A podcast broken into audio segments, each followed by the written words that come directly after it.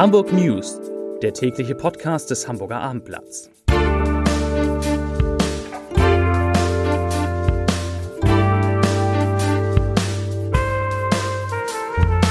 Herzlich willkommen zu einem Podcast, der es wirklich in sich hat.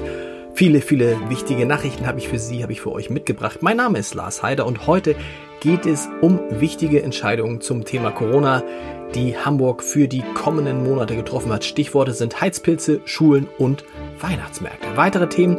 Karstadt Wandsbeck ist doch gerettet. Der Rapper Jesus von 187 Straßenbande muss ins Gefängnis und zwar gar nicht zu kurz. Und der Hochbahnstreik sorgt natürlich heute für Staus. Bevor es damit losgeht, die Top 5, die fünf meistgelesenen Texte und Themen auf abendblatt.de. Auf Platz 5 Amok, Amok-Drohung als Scherz. Eltern müssen 45.000 Euro zahlen. Auf Platz 4 Philipp Hoffmann zum HSV? Fragezeichen. Das sagt Michael Mutzel. Auf Platz 3, da geht schon los, Richter zu Jesus. Wer, wenn nicht sie, gehört in den Knast. Auf Platz 2, überraschende Wende, Karstadt, Wandsbeck ist vorerst gerettet. Und auf Platz 1, nach Herbstferien alle 20 Minuten Zwangspause im Unterricht. Das waren die Top 5, die fünf meistgelesenen Texte. Und um ein paar dieser Themen geht es ja auch gleich. Ja, heute haben sich ja die Ministerpräsidenten mit Bundeskanzlerin Angela Merkel zu Beratung über einheitliche Corona-Regeln für ganz Deutschland zusammengesetzt.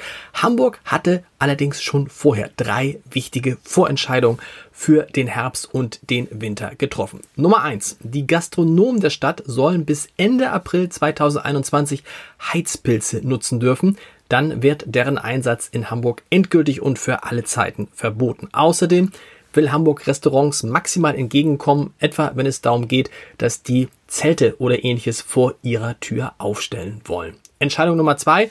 Weihnachtsmärkte sollen, wenn denn die passenden Hygienekonzepte vorliegen, genehmigt werden. Das sind doch gute Nachrichten. Die entscheidende Nachricht und die ist wirklich in Sicht ist aber Entscheidung Nummer drei und die hat Schulsenator Thies Rabe heute verkündet.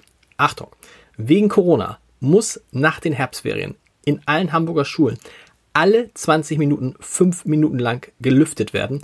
Der Unterricht wird dafür entsprechend unterbrochen. Also 20 Minuten Unterricht, alle Kinder raus, fünf Minuten voll durchlüften, alle Fenster auf, alle Kinder wieder rein, 20 Minuten Unterricht, alle Kinder wieder raus.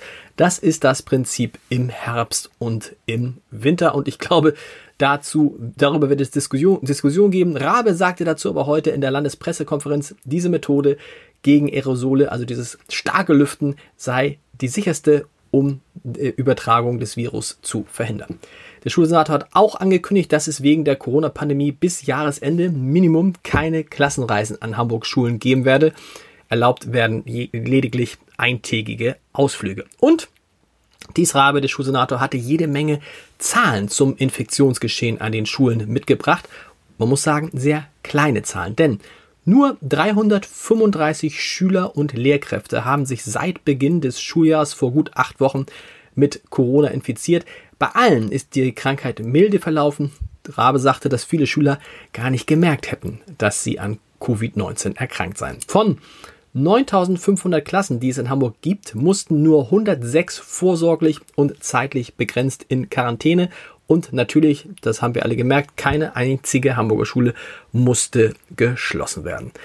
Das sind alles ganz gute Entwicklungen. Sorgen macht Thies Rabe allerdings das Verhalten der älteren Jahrgänge. Sie gingen leider immer sorgloser mit den Verhaltensregeln um.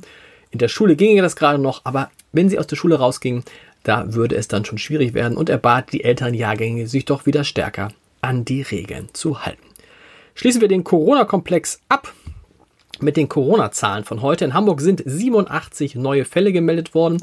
Der 7-Tageswert liegt jetzt erstmals bei 30, also erstmals seit Ende des Lockdowns bei 30, genauer gesagt bei 30,3. Und, das ist ganz gut, in den Krankenhäusern ändert sich kaum etwas. Die Zahl der dort behandelten Patienten steigt um lediglich einen auf jetzt 33. Zu einem anderen Thema aus der Wirtschaft. Das Ende schien besiegelt, eine Chance auf Rettung schien ausgeschlossen und jetzt gibt es zum Glück eine überraschende Wende für die Zukunft von Karstadt in Wandsbek. Der traditionsreiche Kaufhausstandort bleibt erstmal bestehen. Drei Wochen vor der geplanten Schließung Mitte Oktober haben sich die Eigentümerin des Gebäudes am Wandsbeker Markt, die Union Investment und der Warenhauskonzern Galeria Karstadt auf einen neuen Mietvertrag geeinigt mit einer Laufzeit von dreieinhalb Jahren, also bis Ende April 2024. Das sind doch mal wirklich gute Nachrichten für die Menschen, die da einkaufen und vor allen Dingen für die 120 Mitarbeiterinnen und Mitarbeiter von Karstadt in Wandsbek. Zum Prozess des Tages. Das war wirklich ein Prozess, denn es ging um den Hamburger Gangsterrapper Jesus, 32 Jahre alt, Mitglied von 187 Straßenbande und Jesus muss, Achtung, ein Jahr und sechs Monate ins Gefängnis. Das hat das Amtsgericht Hamburg heute entschieden. Dem Frontmann der Gruppe 187 Straßenbande werden Verstöße gegen das Waffengesetz, Drogenbesitz und Körperverletzung vorgeworfen. Unter anderem soll er einer jungen Frau, die ein Selfie mit ihm machen wollte, mit der flachen Hand ins Gesicht geschlagen haben. Die Staatsanwaltschaft hatte eine Freiheitsstrafe in Höhe von einem Jahr und zwei Monaten ohne Bewährung gefordert. Dieses Verteidiger Christopher Posch hatte gefordert, den Angeklagten in allen Punkten freizusprechen. Und wir haben es gesehen, das Gericht ist jetzt noch über der Forderung äh, der Staatsanwaltschaft gelandet. Und der Richter hat zu Jesus gesagt, ich habe es oben schon einmal zitiert, wörtlich, ich zitiere noch einmal, wer, wenn nicht sie, gehört in den Knast. Zu einem anderen großen Thema am heutigen Tag. Nach der Stadtreinigung, den Kitas und den Krankenhäusern sind heute Morgen auch die Mitarbeiter der Hamburger Nahverkehrsbetriebe in den Warnsteig getreten. Bei der Hochbahn wurde der Betrieb zunächst ganz eingestellt. Nur der Schülerverkehr wurde versucht aufrecht zu erhalten. So hat gelungen. Und ab 9 Uhr wurde der Verkehr der Linie U3 im 10-Minuten-Takt wieder aufgenommen. Trotzdem äh, lief der normale Fahrplan des ÖPNV so insgesamt halbwegs rund wieder erst ab 15 Uhr und zuvor gab es jede Menge Staus. Ich hoffe, Sie, ich hoffe, ihr habt heute Morgen nicht auch in einem gesteckt. Zum Sport die Zweitligatabelle. Die Tabelle der zweiten Fußball-Bundesliga sieht aus Hamburger Sicht so gut aus wie lange, lange nicht mehr. Der HSV steht nach zwei Siegen gegen die beiden Erstliga-Absteiger auf Platz 1 mit sechs Punkten. Zwei Siege, äh, zwei Spiele, zwei Siege. Boah, war ein beste Zweitligastart des HSV, kann man sagen. Und der FC St. Pauli nach dem grandiosen 4 zu 2 gegen Heidenheim steht auf Platz 3. Und äh, ja, so kann es eigentlich bleiben. Am schönsten wäre, wenn heute nicht der zweite Spieltag, sondern der 34. wäre. Zum Podcast-Tipp des Tages. Heute gibt es eine neue Folge der schönen Reihe Entscheider treffen Heider für die ich mich mit Florian Wahlberg getroffen habe. Florian Wahlberg wird jetzt viel nicht sagen, aber unbedingt reinhören, denn dieser junge Mann war nicht nur früher mal ein bekannter Popstar, sondern hat jahrelang versucht, ein Produkt mit seiner Firma zu verkaufen, das, Achtung, in großen Teilen der Welt schlicht verboten war. Und nein, es geht nicht um das, an was Sie, an, an was ihr gerade vielleicht denkt. Es geht um E-Scooter. Die ganze Geschichte, wie er es geschafft hat, wie Florian Wahlberg es geschafft hat, in einer Arbeitsgruppe, in einer Kommission der EU dafür zu sorgen, dass auch in Hamburg E-Scooter fahren dürfen, ja, das erzählt er alles auf www.abendblatt.de slash Entscheider. Hören Sie, hört ihr doch mal rein. Zum Schluss gibt es natürlich den Leserbrief des Tages von Ursula Buckelmann. Da geht es um die Streiks im ÖPNV. Frau Buckelmann schreibt, es ist nicht zu glauben. Verdi kündigt Streiks im öffentlichen Nahverkehr an. Und das in Zeiten, und das in Zeiten, in denen sich die Infektionszahlen bundesweit wieder besorgniserregend erhöhen. Wie ist es möglich?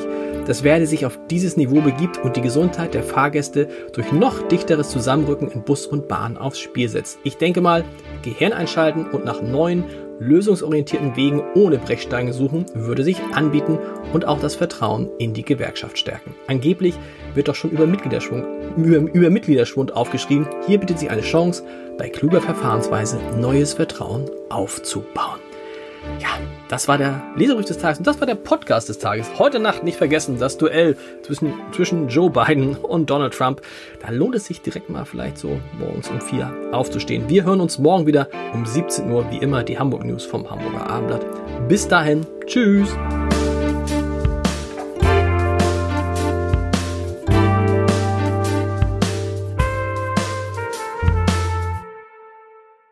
Weitere Podcasts vom Hamburger Abendblatt finden Sie auf abendblatt.de slash podcast.